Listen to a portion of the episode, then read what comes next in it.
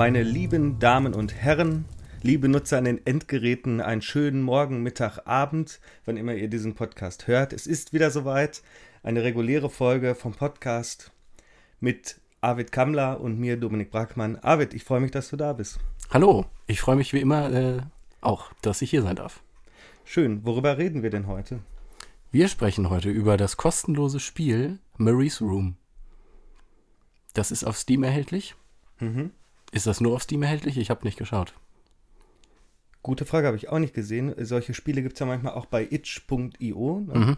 Aber ähm, ich kenne es jetzt nur von der Steam-Veröffentlichung, wo es ja dann auch über Greenlight damals... Genau, stimmt. Ja, darüber reden wir. Das ist ein relativ kurzes Spiel. Ich habe, glaube ich, also ich habe sehr akribisch durchgespielt die erste Runde. Das hat dann circa ja, so vierzig, fünfundvierzig Minuten habe ich da drin verbracht. Wenn man es dann einmal durchgespielt hat und weiß, wie man durchgehen muss, um zum Ende zu gelangen, ist man na, innerhalb von zehn bis fünfzehn Minuten durch, würde ich sagen. Ja, obwohl das natürlich auch immer davon abhängt, wie äh, schnell man alle Objekte findet, ne? Und wie schnell man auch lesen kann oder wie viel man davon liest. Ich habe nämlich bei meinem zweiten Spieldurchlauf tatsächlich noch ein paar weitere Informationen gefunden, die ich beim ersten Mal übersehen habe. Hm, ja, das ging mir auch so. Dafür habe ich dann andere wieder ausgelassen. Mhm.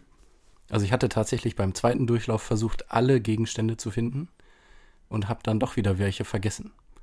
Mhm. Was ja eigentlich auch schon witzig ist, ne? Also äh, wenn man sich vor Augen hält, dass das ganze Spiel nur in einer Räumlichkeit besteht. Ja, ging mir ganz ähnlich. Ich glaube, ich hatte auch eine Lücke, die ich äh, verdammt nochmal nicht schließen konnte im Tagebuch. Aber gut, worum geht's eigentlich? Was ist das für ein Spiel? Ähm, ich fange einfach mal an.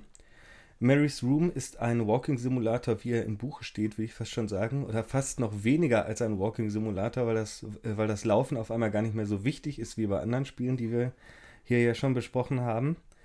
Es ist ein kostenloses Spiel, das zweitausendachtzehn auf Steam erschienen ist. Wann ist es erschienen? Genau, am dreizehnten vierten zweitausendachtzehn auf Steam erschienen für den P C. Es ist kostenlos, wie schon gesagt, vom Entwickler Like Charlie, die damals den Namen, soweit ich weiß, gar nicht hatten. Das waren hauptsächlich Dagmar Blomert und Kenny Gion, wenn ich das richtig äh, ausspreche, sind beides Belgier, ähm, die ein bisschen Hilfe hatten mit, äh, vo- von Voice Artists und von Simon Alexander, der die Musik gemacht hat. Und ähm, um das Spiel zu beschreiben, würde ich mal kurz die Steam-Beschreibung und die Beschreibung, die auch auf der Website steht, rezitieren. Mhm. Marie's Room is a short story exploration game about an unconventional friendship between two classmates. You play as Kelsey, remembering Marie's room as it was twenty years ago, but something's off. What happened to Mary? Genau, und wie diese Beschreibung schon darlegt, ähm, geht es um eine Freundschaft zwischen zwei Frauen und das Ganze hat die Form von so einer Art spielbaren Kurzgeschichte. Ich hatte beim Spielen dann auch das Gefühl, es könnte tatsächlich eine Videospielumsetzung von irgendeiner Stephen King Short Story sein. Allerdings ohne die fantastischen, also eine ohne fantastische Elemente gibt es ja auch. Ja, ja, durchaus.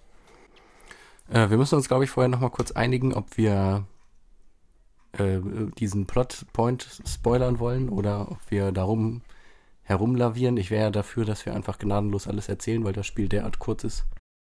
Ja, ich würde sagen, dass wir das am Ende machen, dass wir jetzt erstmal so ein bisschen über die Spielmechanik und das Spiel an sich sprechen und die Details der Story vielleicht in den zweiten Teil tun. Und das dann vorher nochmal kennzeichnen. Und ich meine, meine Güte, das Spiel dauert ungefähr dreißig bis vierzig Minuten, je nachdem, wie schnell man durchspielt und wie, wie komplett man die Erfahrung haben möchte. Und es ist kostenlos und auf Steam erhältlich. Also jeder, der sich die Erfahrung nicht versauen will, die Empfehlung kann ich schon mal abgeben. Sollte jetzt direkt zu Steam wandern und sich das Spiel mal kurz in die Bibliothek klicken und installieren. Ja, das ist auf jeden Fall eine gute Entscheidung. Gut, ja, dann machen wir das so. Machen wir die Zweiteilung, das ist doch okay. Mhm. Hast du einen Punkt, bei dem du anfangen möchtest? Ja, ich würde am liebsten chronologisch vorgehen, und zwar bei der Entstehungsgeschichte des Spiels. Gut. Ich habe nämlich äh, über Steam herausgefunden, dass der einer der Entwickler, ich glaube Kenny Gion war das, äh, Mia Kulpa, falls ich den Namen falsch ausspreche, aber ich würde sagen, er wird irgendwie so französisch oder so, der Nachname zumindest ausgesprochen, aber leider spreche ich kein Französisch. Genau, der hat einen Blog gemacht, wo er nachträglich die Entwicklungsgeschichte von, von Marie's Room nochmal so ein bisschen in Schlaglichtern offenlegt und schreibt, glaube ich, auch immer noch daran. Muss wohl auch eine ziemlich ähm, eindrückliche Erfahrung für den gewesen sein. Wahrscheinlich auch für Dagmar Blomert, weil die, die vorher noch kein Spiel gemacht haben und noch nicht mal einen Namen hatten und kein Studio. Die Entwicklung begann auf jeden Fall am zwölften Februar zweitausendsechzehn, nach dem Durchspielen von Oxenfree, heißt es. Was ich interessant finde, weil beim Spielen von mh, Marie's Room hätte ich gedacht, da hätten mal wieder offensichtlich Life is Strange und Gone Home Pate gestanden. Mhm, auf jeden Fall Gone Home. Was sie mit Sicherheit auch irgendwie getan haben, weil dafür sind mir zu viele Ähnlichkeiten von Oxenfree, funktioniert ja ein bisschen anders. Hast du Oxenfree mal gespielt? Nee, bisher noch nicht. Ich habe es ein, zwei Mal angefangen, bin aber nie richtig reingekommen. Das ist ja wie so ein Walking-Simulator als Sidescroller irgendwie, mhm. aber sehr, äh, sehr schwatzhaft. Mit so Teenagern, die irgendwie auf so einer Insel, glaube ich, per Schiff reisen, wenn ich mich daran noch recht erinnere. Vielleicht kann ich das ja nochmal nachholen. Und genau, das erste Asset war der Kofferplattenspieler, den man dann nachher in der Erinnerung des Raumes wiederfinden kann. Alle Assets sind selbst gemacht in der Unreal Engine vier. Äh, und das Zimmer ist erstmal die, äh, das, die Kernidee, die als erstes steht, so ein Zimmer überhaupt mal zu designen. Und die Schreibtischecke am Fenster, wo der Laptop dann drauf steht, ähm, die ist offensichtlich auch so das erste, der erste Fokus gewesen. Dann wurde das Spiel am Ende des Jahres zweitausendsechzehn bei Steam Greenlight durchgewunken von den Usern. Im April zweitausendachtzehn veröffentlicht, wie wir wissen. Ja, und das wäre soweit alles, was ich über die Entstehungsgeschichte sagen könnte. Das mit dem Zimmer als Grundidee hört sich ja eigentlich ganz interessant an, wie ich finde. Weil es sich so, wie du das jetzt beschreibst, ähm, wie so eine Art Fingerübung eines Gestalters liest. Mhm. Der jetzt sagt, na, ich möchte mich vielleicht so ein bisschen in diesen Bereich vorwagen, mit der Unreal Engine vier ein bisschen zu arbeiten. Ich baue einfach mal ein Zimmer und richte das ein mit diversen Gegenständen. Ja, und das ist ja ganz witzig, weil er, ähm, er hat alle Assets in Blender erstellt. So eine Standard-Software eigentlich ist, in der man alle möglichen ja, digitalen Objekte designen kann. Aber dann, und man könnte das dann im Nachhinein zum Beispiel mit Maya, glaube ich, heißt das Programm, animieren, wenn man so Figuren hat oder so. Aber das Spiel kommt ja tatsächlich über weite Strecken komplett ohne jedwede Art von komplexer Animation aus. Ne? Mhm. Ja, es gibt durchaus Bewegungen, der rotierende Plattenspieler oder sich öffnende, öffnende Türen oder so, sich verschiebende Bilder an Fenstern oder so, ähm, die so ein bisschen perspektivische Verschiebungen simulieren sollen, aber es gibt jetzt auch keine, ja, wieder keine anthropomorphen, ne, Charaktere, ganz ähnlich wie bei Gone Home, mhm. die animiert wurden. Genau. Schubladen öffnen sich manchmal noch, aber auch, glaube ich, nur zwei, drei. Mhm. Ja, das ist also, also das ist schon ganz interessant, wie mit so ganz einfachen Bewegungen eigentlich auf und zu wieder mit so ein bisschen Dynamik, ne, vermittelt werden kann in so einem relativ statischen Umfeld. Und ich könnte schwören, ich weiß gar nicht mehr, ob ich das gelesen habe im Blog, ich könnte auch schwören, dass irgendwie dieses Zimmer bei Life is Strange dafür Pate gestanden hat. Hm, ja. Ihr Studienraum oder was? Oder nee, meinst du das Zimmer von Gone Home? Das Zimmer von, nee, nee, das Zimmer von, ähm, na, wie heißt die blauhaarige nochmal aus Life is Strange, dass man dann... Chloe? Genau, Chloe? Ja. Ist ja auch so ein, so ein irgendwie sehr eindrücklich inszeniertes Teenager-Zimmer. Ach ja, genau, stimmt. Mhm. Und das ist ja auch genau die Zeit irgendwie, in der Videospiele anfangen. Und ich, ich würde mich wundern, wenn Gone Home nicht eins der ersten Spiele war, was da den Stein ins Rollen gebracht hat, wo äh, ganz viele Spiele anfangen, unglaublich realistische, detailreiche Zimmer und, und Häuser zu gestalten. Also bei... Bei Uncharted fünf, glaube ich, ist der letzte Teil. vier? vier? Uncharted vier? Das kann ich dir leider da, nicht sagen. Bei Uncharted vier gibt es auch ziemlich lange Episoden, in denen man durch dieses Haus geht, was auf einmal vom Niveau so viel realistischer aussieht, als es noch früher der Fall gewesen ist in den Spielen. Ne? Mhm. Na, und dann bei Life is Strange natürlich sowieso. Ja, stimmt. Das Zimmer ist auf jeden Fall sehr, sehr, oder die Zimmer, die wir jetzt angesprochen haben, sehr detailliert eingerichtet, ja. Ich habe jetzt neulich den neuesten Hitman-Teil angespielt. Und der ist wie alle anderen Hitman-Teile sehr steril gehalten vom, von der Inneneinrichtung. Das ist auch ganz interessant als Kontrast nochmal. Alle Hitmans sind steril, oder? Das ist, glaube ich, das Markenzeichen dieses Entwicklungsstudios. Inwiefern? Klare Linien. Ja. Das ist ja auch ein skandinavischer Entwickler. Ja, stimmt, ne? Ähm, äh, Glas, Aluminium, häufig sehr wenige äh, Items, die man mitnehmen kann. Sind eher so spezialisiert auf Menschenmassen in den letzten Teilen gewesen. Das stimmt, ich erinnere mich an das, dieses Level in, ich glaube, im chinesischen Neujahr bei Hitman Absolution, wo so eine ziemlich große Menge an Menschen simuliert wurde und auch noch an dieses, das muss in Russland gewesen sein oder in der, in der Sowjetunion im dritten und zweiten Teil. Der dritte Teil hat ja so, wiederholt ja so ein paar Level, ein paar Klassiker-Level in so einer Retrospektive, ähm, wo so dichte Schneegestöber ist und man sich auf irgendeinem so so Stützpunkt bewegt, ne? Mhm. Aber das ist halt, das ist ja mal wunderbar, ein wunderbares Beispiel dafür, wie, wie Videospiele von relativ abstrakten, ungewöhnlichen Räumlichkeiten, ne, die meisten von uns bewegen sich ja so oft nicht über russische äh, Flugzeugstützpunkte oder Militärstützpunkte ne, oder durchs chinesische Neujahr oder so, wie der Fokus äh, verschoben wird von insbesondere U S-amerikanischen Entwicklern, auf einmal auf so, so ganz, also so ganz alltägliche Räume, ne? Wie irgendwelche, irgendwelche Zimmer von Studenten, Studentinnen oder Schülern oder Schülerinnen. Ja. Das war zur Entstehungsgeschichte des Spiels, ne? Mhm. Da kann man direkt dran anschließen, ne? Weil eigentlich ist das Gameplay ja wieder wie so oft so eine voyeuristische oder detektivische, äh, detektivische Erschließung von Spielräumen. Und das, wo, also ich mache mir ja seit einiger Zeit einige Gedanken über sowas wie archäologisch spielen oder äh, Vast Narrative, Environmental Storytelling und sowas. Und ich frage mich, was ist das eigentlich und was ist das, was so Walking-Simulatoren wie Gone Home machen? Und bei, ja, bei The Stanley Parable ist es wahrscheinlich was anderes, ne? Und bei, bei diesen Davy Reeden-Spielen.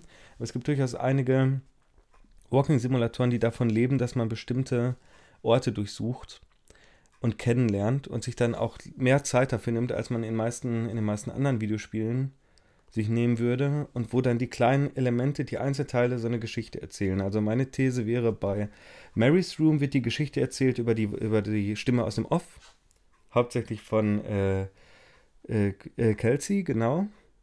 Kelsey? Heißt du Kelsey, ne? Ja. Ja, genau. Von Kelsey. Ähm, sie wird erzählt über die, die Assets, die im Raum verteilt sind, mhm, und über Schrift. Entweder im Tagebuch. Genau, ja. Ne, oder irgendwie die E-Mails auf dem Laptop oder sowas. Ja, wo man nicht jede Schrift lesen kann. Und da gibt es dann auch noch ein, zwei so Ausnahmen und so Zwischendinger und Mixturen. Aber ich würde sagen, das ist hauptsächlich das, worüber die Geschichte erzählt wird. Wir haben ja auch schon über What Remains of Edith Finch gesprochen. Ne? Was das auch in der, also auch wieder so ein wunderbares Beispiel für so ein Haus, was man sich erschließt als Spieler. Was ist denn das eigentlich? Ist das jetzt Archäologie? Also zum Beispiel der Andrew Reinhardt, ich glaube, von der University of York, hat ja zwanzig siebzehn dieses Buch über Archaeogaming geschrieben, mhm, wo er, glaube ich, schon seit fünf Jahren so einen Blog hat und wo er sagt, Archaeogaming, das ist so, äh, so ziemlich alles, was sich mit, also was sich an so einer Schnittfläche zwischen Archäologie und Videospiel abspielt. Also das Ausgraben von Spielen, das Ausgraben in Spielen und Spiele, wo es um das Ausgraben geht. So, das ist so die heilige Trias, wenn man so möchte. Lara Croft, Indiana Jones, ne, die E T-Kopien in New Mexico und, keine Ahnung, das Graben in No Man's Sky oder so. Mhm. Auch in Multiplayer-Titeln zu gucken, was bauen die Leute da. Minecraft könnte man dafür auch nehmen. Ne, und was es aber nicht ist, ist natürlich Media Archaeology. Da hat er auch ein eigenes so Unterkapitel zu geschrieben, weil das sind für ihn dann solche Leute wie ähm, Jussi Parikka. Taucht ganz oft auf. War auch ganz interessant, weil ich habe Jussi Parikka nie so wirklich als Medienarchäologen begriffen. Der hat sich doch ganz viel mit so Technikgeschichte beschäftigt. Ja, das, das stimmt. Also das sind so die Leute, auch immer auf so einer Skala, da gibt es natürlich härtere und softere, mhm, Medienarchäologen, die irgendwelche Dinge nehmen, technische Artefakte wie Friedrich Kittler und daraus äh, versuchen dann Rückschlüsse zu ziehen auf die Kultur und die Kulturgeschichte. Ne? Ein schönes Beispiel ist ja Kittlers Grammophon-Film-Typewriter, glaube ich, ne? Wo er über Schreibmaschinen und sowas, ja, schreibt, auch über Nietzsche Schreibmaschine, auch dann noch Heidegger mit in sich, bei sich implementiert, weil der auch schon über sowas nachgedacht hat. Okay, und was ist, was ist jetzt mit, mit Marie's Room zum Beispiel? Also man hebt ja keine Konstrukte von anderen Spielen aus, wie bei Minecraft. Man, äh, das Spiel thematisiert keine, keine archäologische irgendwie Geschichte. Sind ja nur Chemiker. Also zumindest haben sie ein Chemieprojekt. Und äh, das Spiel wurde noch nirgendwo vergraben und ausgegraben. Aber es ist hm. auch kein, kein medienarchäologisches Artefakt, was man kulturwissenschaftlich untersuchen kann, anscheinend. Also primär würde ich da zuerst einmal sowas wie einen, äh, einen Puzzle sehen. Also man setzt sich aus verschiedenen Artefakten, die man in der Spielwelt findet, die Geschichte, die erzählt werden soll, zusammen. Und je nachdem, man muss ja auch nicht alle finden, um die Geschichte abzuschließen. Das heißt, es kann auch Lücken geben. Und das passt ja eigentlich nochmal auf so auf diese, wie, was ich in der, was, wie ich das Ganze in, in zweiter Ebene sehen würde, nämlich, dass man die Erinnerung von Kelsey spielt, die ja eben auch Lücken aufweisen kann zum Beispiel. Das ist sehr performativ, ne, natürlich. Und da würde ich dann sogar sagen, um wieder den schönen Begriff der Archäologie reinzubringen, ja, passt doch irgendwie, oder? Archäologische Hermeneutik, Puzzleteile ausgraben und zusammenkleben, Fragmente, antike Vasen und sowas. Würde ich ja. sagen, das hatte auf jeden Fall eine, eine ziemliche Parallele, ne? Parallele Strukturen, auch eine par- parallele performative Art und Weise, ne? Es gibt ja dann noch diesen schönen Satz am Ende des Spiels, das ist kein großer Spoiler, sondern nur, äh, wie man sich an etwas erinnert oder an was man sich zu erinnern glaubt, ist nicht zwangsläufig das, was geschehen ist oder das, wie andere Leute sich daran erinnern. Genau. Das hat diesen schönen konstru- äh, konstruktivistischen Moment irgendwie der Vergangenheit noch mit drin, ne? Ich würde sagen, das ist auch was, was immer, also de- deshalb würde ich sagen, wahrscheinlich ist dieses, das Spielen allgemein, ne, und das Environmental Storytelling und das detektivische Aufdecken davon, auf jeden Fall Archaeogaming und vielleicht sogar ein Zwischending immer zwischen, zwischen Medienarchäologie und Archeo, äh, Archaeogaming, weil es natürlich auch dann immer sich an so technischen Artefakten festmacht, ne? Also man guckt dann auch oft irgendwie auf Schreibmaschinen, Handys, Smartphones, Computer, wenn es um solche Spiele geht, ne? Stimmt, alles Mögliche, wie bei Edith Finch, da hat man doch diesen Fotoapparat, ja, genau, den, den man betrachtet. Tonaufzeichnung gab es, glaube ich, auch.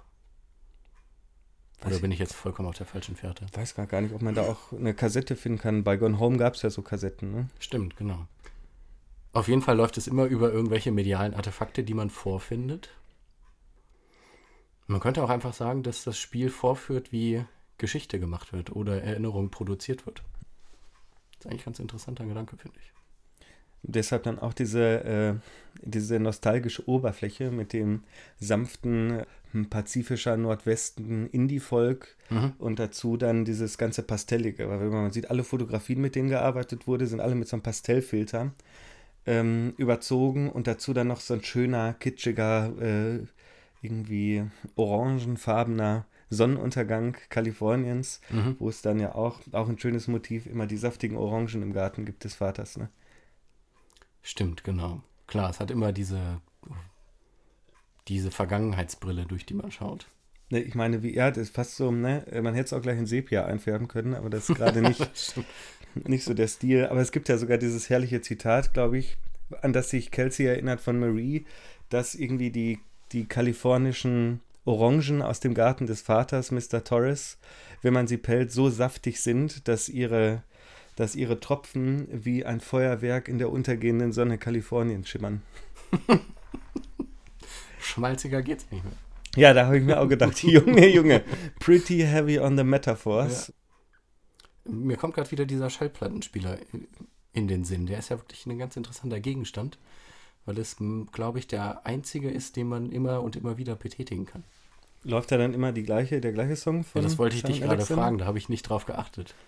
Bei mir war das irgendwie zu leise eingestellt. Also ich mag den Song, der am Ende des, des Spiels läuft, sehr, sehr gerne. Aber beim Schallplattenspiel habe ich nur einmal reingeguckt. Nur einmal angetippt und der lief dann aber auch sehr leise im Hintergrund. Und ich glaube, wenn ich mich, also in den Credits sind zum Beispiel nur zwei Songs von Simon Alexander vermerkt. Mhm. Und am Anfang des Spiels gibt es nochmal so Synthi-Pads, die so ein bisschen an die von Gone Home erinnern. Das Lied, was übrigens am Ende des Spiels läuft, heißt Someday. Mhm. Someday passt auch irgendwie genau ins Narrativ des Spiels, ne? Fast als wäre es genau dafür geschrieben worden.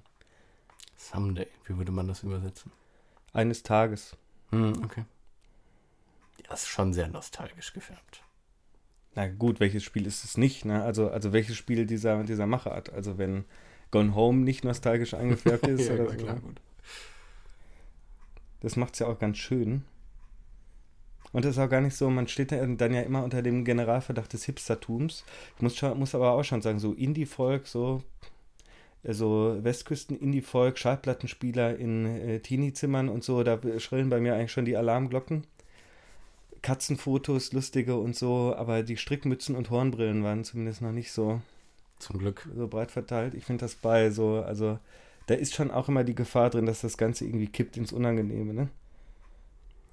Ja, ist in der Tat ungewöhnlich, dass äh, in dem Teenie-Zimmer zweitausendachtzehn ein Schallplattenspieler steht. Ich weiß nicht, ob das so ungewöhnlich ist. Also es gibt ja viele Leute, die das jetzt... Äh, ja. Aber es ist vor allem noch so ein mobiler, ne? So ein Kofferschallplattenspieler, glaube mhm. ich. Und der war ja das erste Asset, wollte ich gerade nochmal sagen, ne? Also das, das allererste auch noch. So prominent platziert.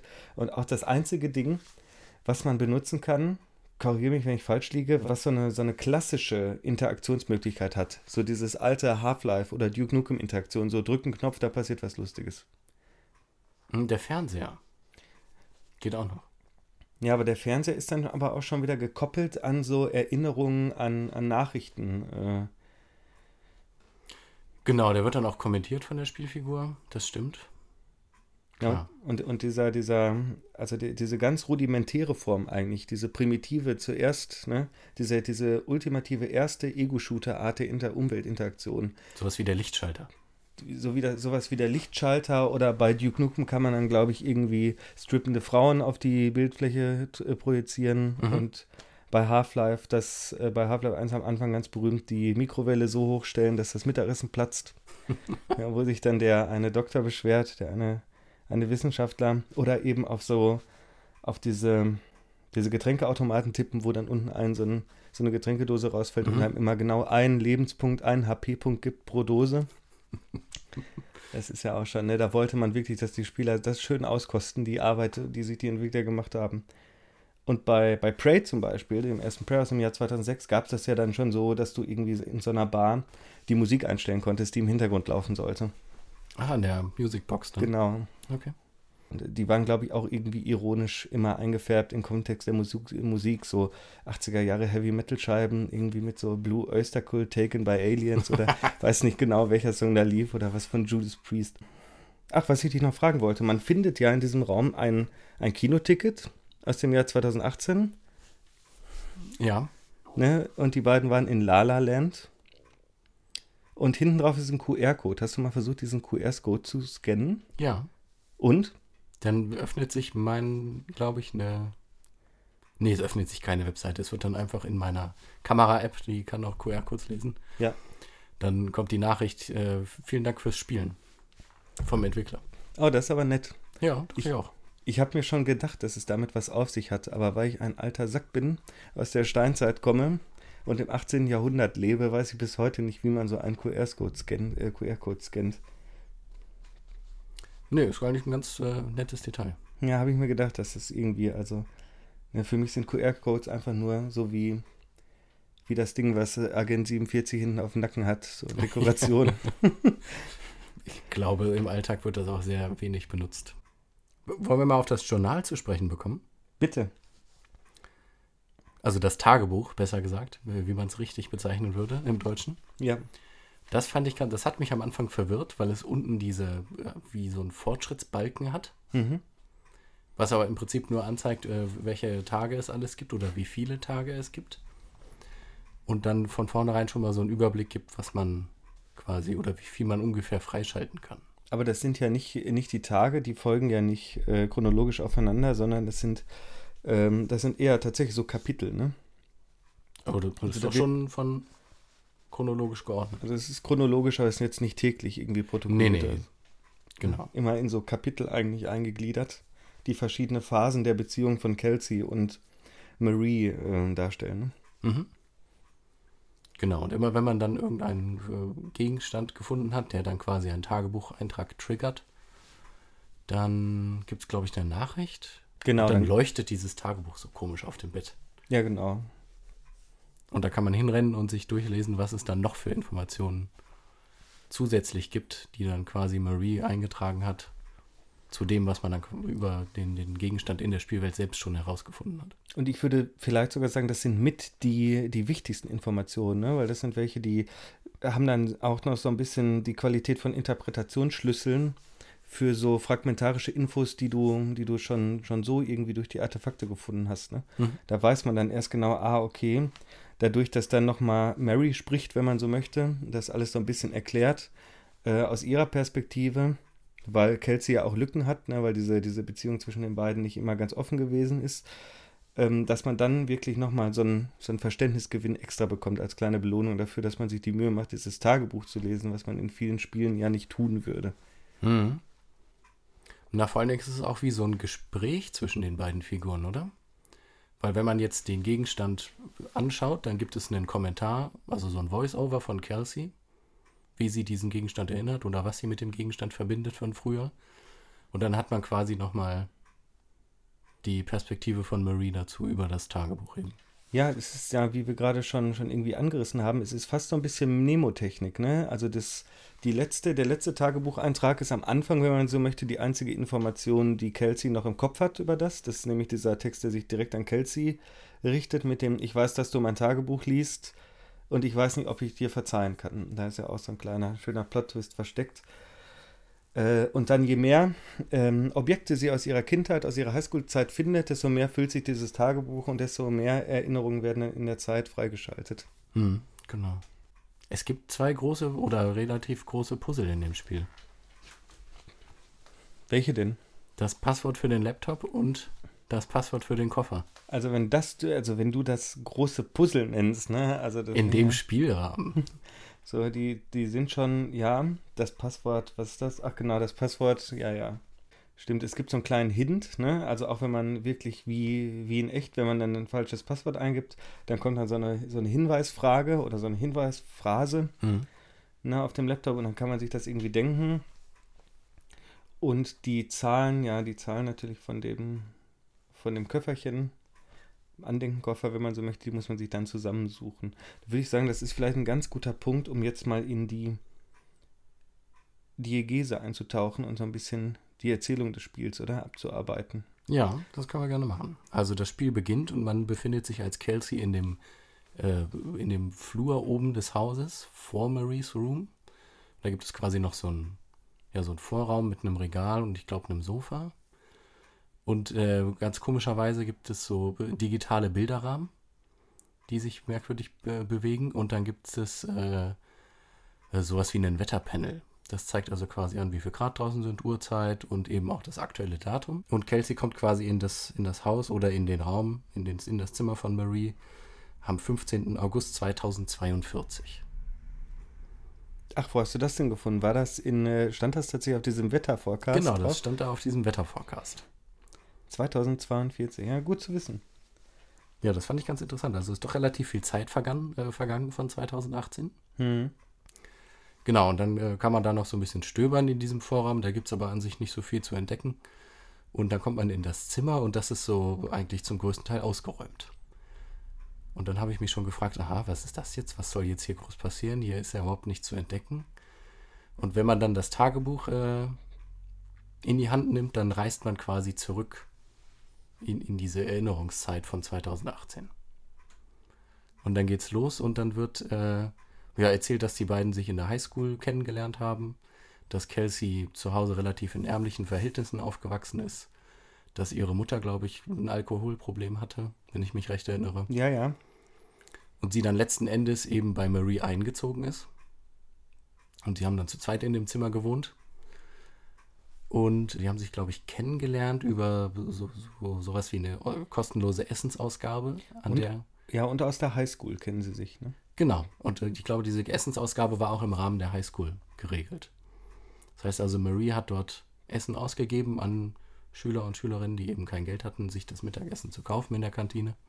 Da bin ich mir nicht sicher. Ich glaube, das war ja außerhalb der Highschool, weil es sollte ja niemand wissen, dass Kelsey aus ärmlichen Verhältnissen kommt und sich kein eigenes Essen leisten kann. Und deshalb waren sie ja so peinlich berührt, als sie sich zufällig getroffen haben.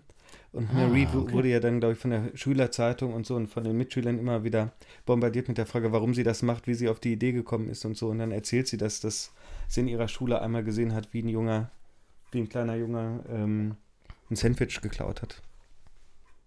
Hm, okay, na gut. Das äh, hatte ich so nicht, nicht aufgeschnappt. Interessant. Na, jedenfalls hat, äh, hat Kelsey dann eben einen Freund, mit dem sie zusammen ist und der auf Marie nicht so gut zu sprechen ist. Und äh, ja, der Freund macht ihr immer teure Geschenke und äh, Kelsey versteht irgendwie noch nicht so genau, wo das Geld von ihm herkommt. Und irgendwann eines Tages wird eben das Haus oder wird äh, Marie und ihr Vater, die leben alleine zu Hause, die Mutter ist gestorben, als Marie vier Jahre alt war. Und dann gibt es sowas wie eine Home Invasion und zwei Personen kommen vorbei und rauben das Haus aus. Und dabei wird der Vater, glaube ich, äh, von einem Messerstich verletzt und Marie bekommt eins mit dem Baseballschläger über den Kopf gezogen. Um das mal so umgangssprachlich zu sagen. Ja. Genau. Genau. Und äh, das müsste schon die Zeit sein, in der Kelsey dort zusammen mit Marie wohnt, wenn ich das richtig verstanden habe.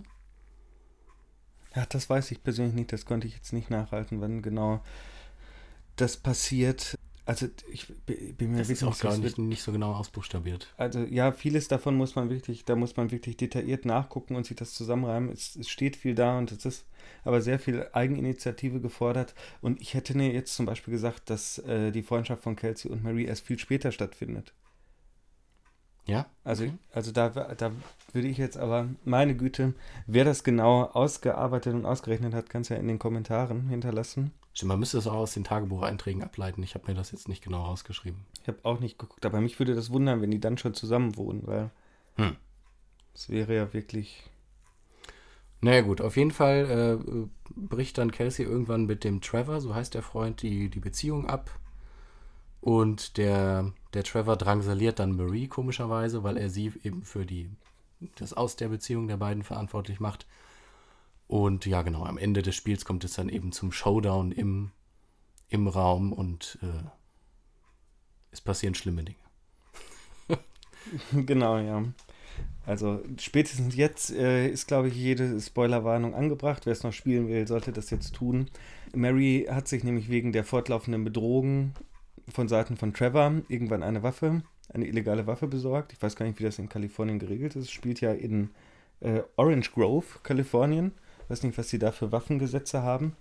Minderjährige Kinder kommen da, glaube ich, auch nicht so einfach, mhm. ähm, einfach dran.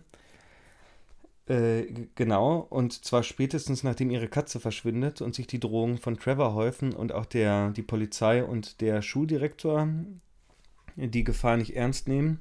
Und tatsächlich steigt ja dann Trevor irgendwie gegen Ende der Geschichte durch das Fenster ein, nachdem die beiden aus dem Pool kommen des Vaters und bedroht sie, glaube ich, mit einem Messer, ne, beide. Genau. Und dann kommt es zum Gerangel und, und Mary, Mary schießt, er schießt ja. dann Trevor. Mit einem Schuss in den Kopf. In den Kopf? In den Kopf. Steht im Tagebuch, das habe ich nämlich dann rausgefunden. Man kann nachher noch eine Seite in dem Tagebuch finden, nach diesem Epilog. Ah. Also, also die, die ist praktisch wie so ein Epilog, wo dann genau nochmal noch mal zusammengesetzt wird, dass der erste Eintrag, den man liest, dieser liebe Casey, du hast mein Tagebuch gelesen, eigentlich der letzte ist. Oder ich weiß, dass du mein Tagebuch liest. Mhm. Das ist eigentlich der letzte und nicht der erste. Und der Grund für das Zerstreiten der beiden Freundinnen ist etwa nicht, dass die Privatsphäre, äh, Privatsphäre der einen nicht äh, beachtet wurde, sondern eher dieser, dieser tödliche Vorfall. Ne? Mhm. Von der Geschichte her gar nicht jetzt so sehr abgehoben.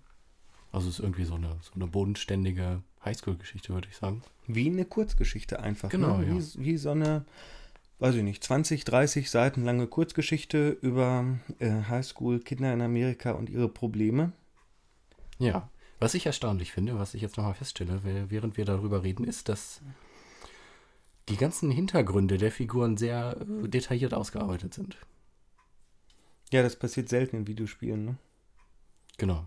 Also plötzlich kommt eben die Katze noch von Marie ins Spiel und man erfährt, dass der Vater nochmal geheiratet hat und alles sowas. Ja, das ist wirklich gut gemacht. Und Marie ist der Wissenschaftsnerd, der nicht besonders viele Freunde hat und aber für ihr soziales Engagement be- bewundert wird. Hm. Und Kelsey ist die coole, gut aussehende Schülerin mit den roten Haaren, die eine alkoholkranke Mutter hat und sich nichts zu essen leisten kann.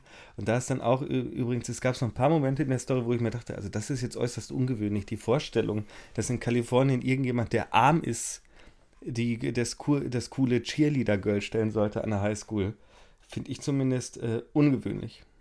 Ich weiß nicht, wie es wirklich da ist, aber ich weiß, dass sowas, also normalerweise sind natürlich die Reichen schön, immer die Bösen mhm, Cheerleadern, genau. Ne, in allen Narrativen. Und das fand ich schon mal ziemlich ungewöhnlich. Stimmt. Es ist mir gar nicht so aufgefallen beim Spielen. Jetzt, wo du es sagst, doch. Noch dazu, dass Mary und äh, ihr Vater, Mister Torres, äh, offensichtlich ziemlich wohlhabend zu sein scheint. Ne? Einen Pool im Garten haben, ein Eigenheim, mhm. keine Schulden. Stimmt, eigentlich müsste, müsste äh, vom Nerd-Faktor her Marie die Arme sein. Ja, die Arme oder irgendwie auf jeden Fall, weiß nicht, also...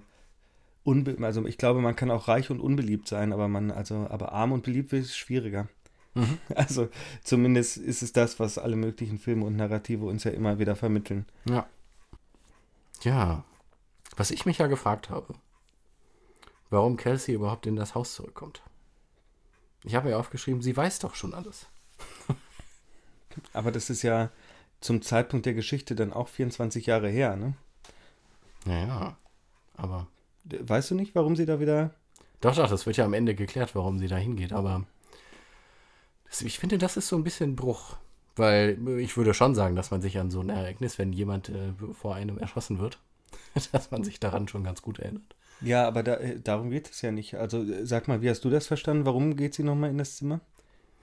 Äh, weil sie sich, ich glaube, sie hat Marie unten im Auto mit ihrem Sohn zusammen und Marie will halt ihr Tagebuch wieder. Ich dachte, es ist ihre Tochter. Ja? Genau, Marie möchte ihr Tagebuch wieder haben, ja.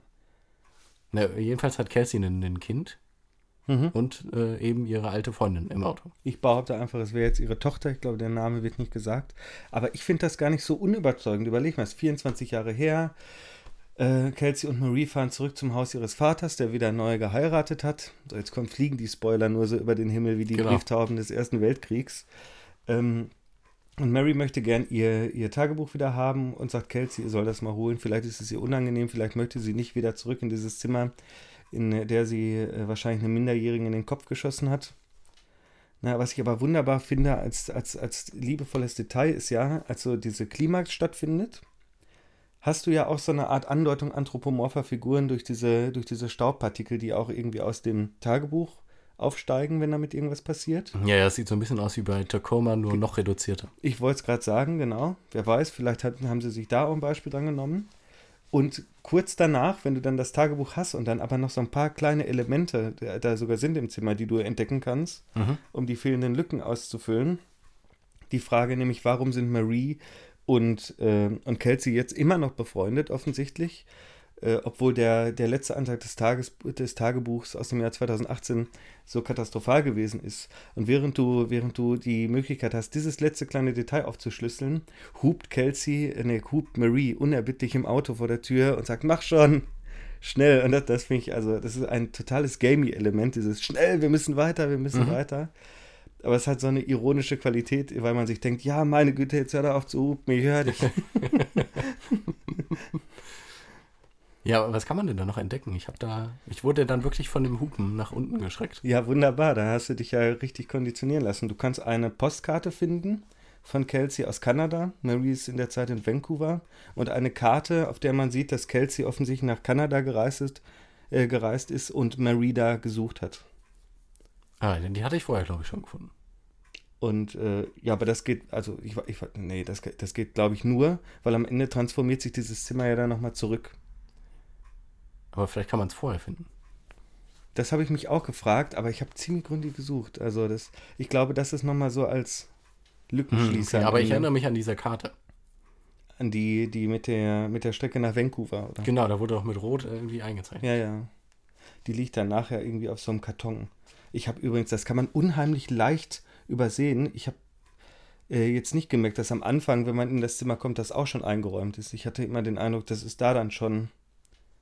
Also im Erinnerungsmodus, wenn man so möchte. Achso, nee, das ist äh, wirklich so ausgeräumt. Ehrlich, wahrscheinlich bin ich schnurstracks zum Tagebuch oder so. Ja, ja, das ist ja interessant, aber ich bin konditioniert auf das Hupen. Und mir ist, ja, und mir ist abends dann, äh, also äh, nach dem nach Ablauf der Geschichte ist mir dann erstmal aufgefallen, dass jetzt offensichtlich wieder ein Zeitsprung vorwärts stattfindet. Ah ja, ja. Der ist auch relativ abrupt, ne? Ich glaube, wenn man dann die Waffe aus dem Koffer gefunden hat. Mhm, ja, irgendwie, und dann läuft ja dann... Dann kommt auch diese Endsequenz. Ja, genau, ja. Ja, und dann läuft ja auch der, der Titeltrack dann irgendwie. Mhm.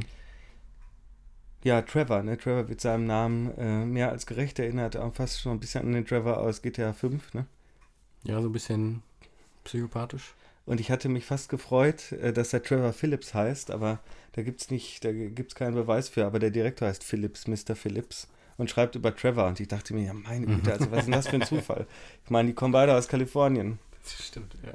Weil wer weiß, man sollte da nicht zu viel reinlesen. Es kann natürlich auch einfach nur ein Zufall sein. Wer weiß, wie viele Trevor Phillips es in Kalifornien gibt. Ja, hast du mal das Spiel pausiert? Ja, sicher. Das ist doch ein netter Effekt, oder? Wieso? Hast du das nicht mitbekommen?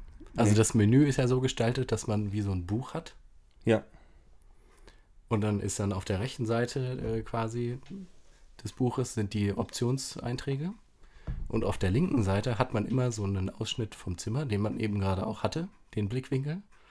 Und das wird dann aber reduziert wie, wie in so einer ja, gezeichneten Ansicht. Hm. Und man kann es auch so ein bisschen, wenn man, wenn man bewegt, ne, mit der Maus, glaube ich, oder so, kann man die Perspektive noch so ein bisschen... Das kann sein, ja. Das fand ich super charmant. Ich habe mir immer, äh, ich habe es relativ häufig pausiert den Tag, glaube ich, und habe mir dann immer schöne Ausschnitte gesucht. Interessant. Ich weiß auch nicht, warum. Ich fand das sehr äh, ansprechend gemacht. Ich war davon jetzt gar nicht so beeindruckt. Aber was ich ziemlich beeindruckend finde, ist, dass du das Spiel nicht speichern oder laden kannst. Es ist tatsächlich für eine Sitzung gemacht. Und ich weiß gar nicht, ob es beim zweiten Mal auch angezeigt wurde. Beim ersten Mal wurde mir auch angezeigt, dieses Spiel ist eine dreißig-minütige Erfahrung. Bitte in einer Sitzung durchspielen. Und das erinnert mich eigentlich natürlich an diese... Ach ja, äh, an, an dieses, dieses Konzept von Edgar Allan Poe, ne, für die größtmögliche Schock- und Horrorwirkung bei Kurzgeschichten, dass Schauergeschichten immer so kurz sein müssen, dass man sie in genau einer Sitzung durchlesen kann mhm. und durchliest, was Lovecraft dann auch übernimmt und weshalb Stephen King so gerne Kurzgeschichten schreibt. Jetzt ist das natürlich keine Horrorgeschichte, aber für das Konzept einer Kurzgeschichte würde ich sagen, ja, ich denke mal, das wird auch die Idee hinter meisten Kurzgeschichten sein, dass man sie in einer Sitzung rezipieren kann. Im Vergleich zu Romanen. Und da also fallen mir jetzt noch nicht so viele andere Spiele ein, ähm, die sich das in der Art und Weise getraut haben. Ich weiß, es gibt so Roguelikes, bei denen kann man nur zwischen den Leveln speichern. Ne? Also zwischen den Toden dann eher. Ja. Bei Virginia konnte man speichern, oder? Ja, sicher. Das Spiel war ziemlich lang. Ne, ging so neunzig Minuten. Virginia? Mhm. Also ich habe drei oder vier Stunden gebraucht. Ja, wirklich? Ja. Nee, so lang ist das nicht. Wirklich? ich Eigentlich weiß wie so eine Spielfilmlänge, wirklich. Ehrlich, neunzig Minuten, sagst du. Ja, ist gut also möglich. Wenn ich jetzt nicht vollkommen daneben liege, aber... Wir werden gleich bei How Long to Beat äh, nachgucken. Ja, sehr gut. aber ja, also gut, ja, stimmt. Welches anderes Spiel würde das noch machen? Mir fällt spontan keins ein. Der, der Stanley Parable kann man auch nicht speichern, ne? Nee. Aber da hat es ja andere Gründe. Ja, ja, gut möglich. Ja, wie fandst du denn diese Endsequenz? Also für mich, die hat mich ein bisschen verwirrt, weil sie gestalterisch äh, sehr rausgefallen ist.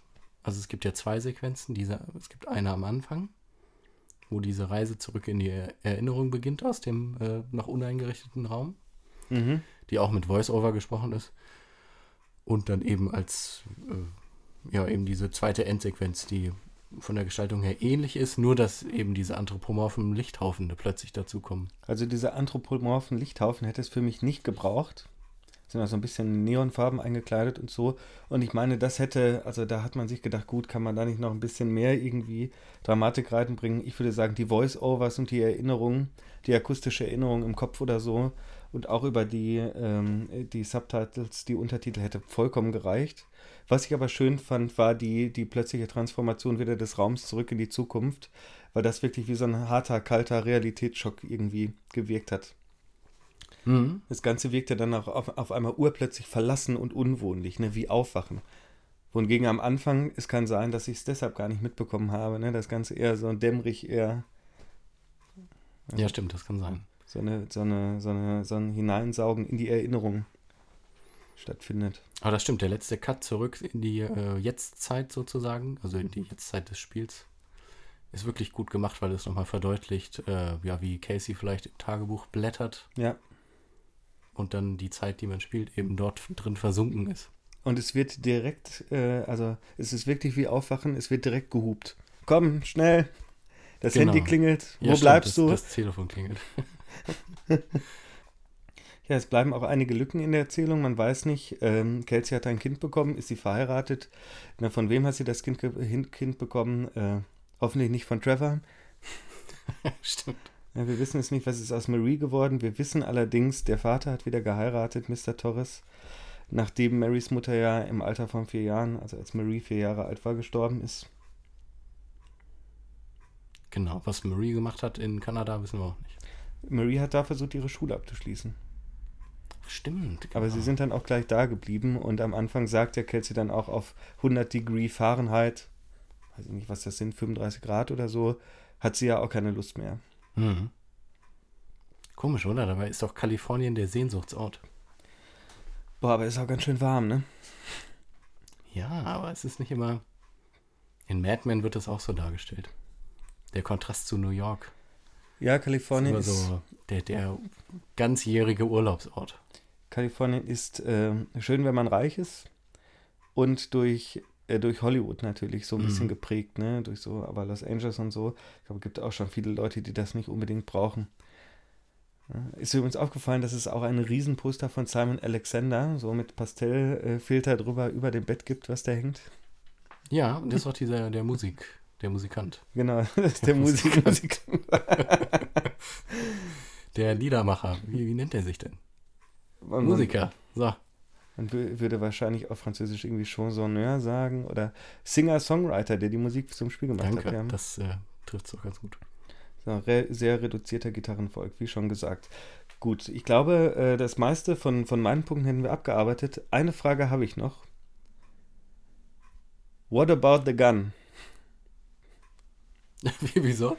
Ich habe mir gedacht, also das ist jetzt echt mal ungewöhnlich nach dem Spielen. Ja, es ist tragisch, es ist dramatisch und alles. Aber ich dachte mir, minderjähriges Mädchen wird bedroht, die Katze wird... Äh, weiß ich nicht, äh, gestohlen, verschleppt, ermordet. Vielleicht ist sie auch nur vom Auto überfahren worden, wer weiß das schon. Mhm. Äh, sie bewaffnet sich mit einer neun Millimeter oder so. Dann steigt auch der irre, äh, der, der, der irre Mörder, der ja offensichtlich, wie dann vorher schon markiert wird, damit das nicht so hart wirkt, der vorher schon äh, Leute ermordet hat bei seinen Diebeszügen, steigt durchs Fenster ein und wird mit einem Kopfschuss getötet. Und dann stand ich da so und also, was soll mir das? Und es steht im Tagebuch sogar noch so ein Satz, ja, deshalb braucht man ja Waffen zur Verteidigung, ne? Und Kelsey, ausgerechnet die Kriminelle der beiden, sagt, oh mein Gott, Waffen, oh nein. Und ich dachte mir dann, was soll ich, was soll mir das denn jetzt sagen? Also das kommt ja fast schon wie eine halbherzige Pro-N R A-Politik rüber. Ja, ne? The only thing that stops the bad guy with the gun is the good girl with the gun.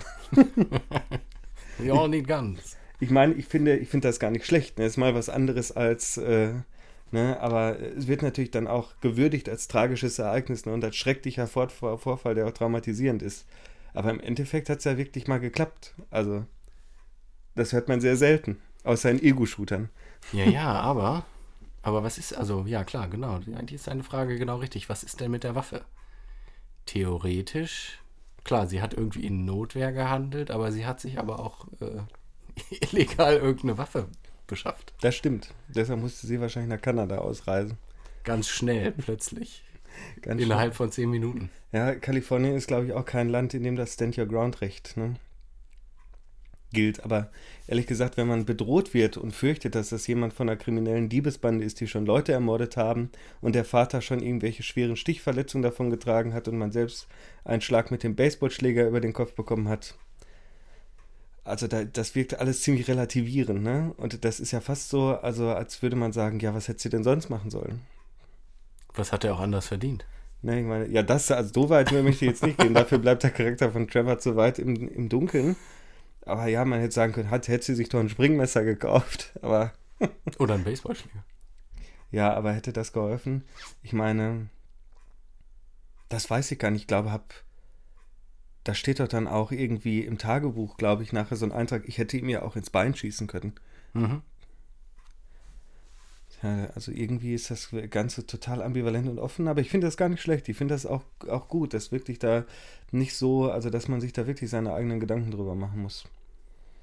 Weiß man ja nicht, ne? Vielleicht wurde sie ja wirklich verurteilt wegen, wegen der Waffenbeschaffung. Ja, wer weiß, ne?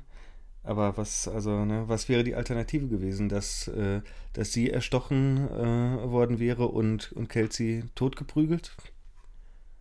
Äh, auch nicht so schön. Nee, ne, eigentlich noch viel schlimmer. Also, aber vielleicht ist deswegen der Trevor-Charakter auch nicht so ausgearbeitet. Ja, man weiß es nicht. Ich meine, es wäre gut zu wissen, Also solche Narrative kennt man ja selten, dass irgendwie, äh, irgendwie bedrohte Frauen sich eine Waffe aneignen, also eine Schusswaffe hauptsächlich, und damit dann tatsächlich irgendwie gegen irgendjemanden oder sich selbst schützen können. Sondern meist hört man ja nur von kleinen Kindern, die mit den äh, Pistolen der Eltern spielen und äh, Tragödien verursachen mhm. oder dergleichen. Ne?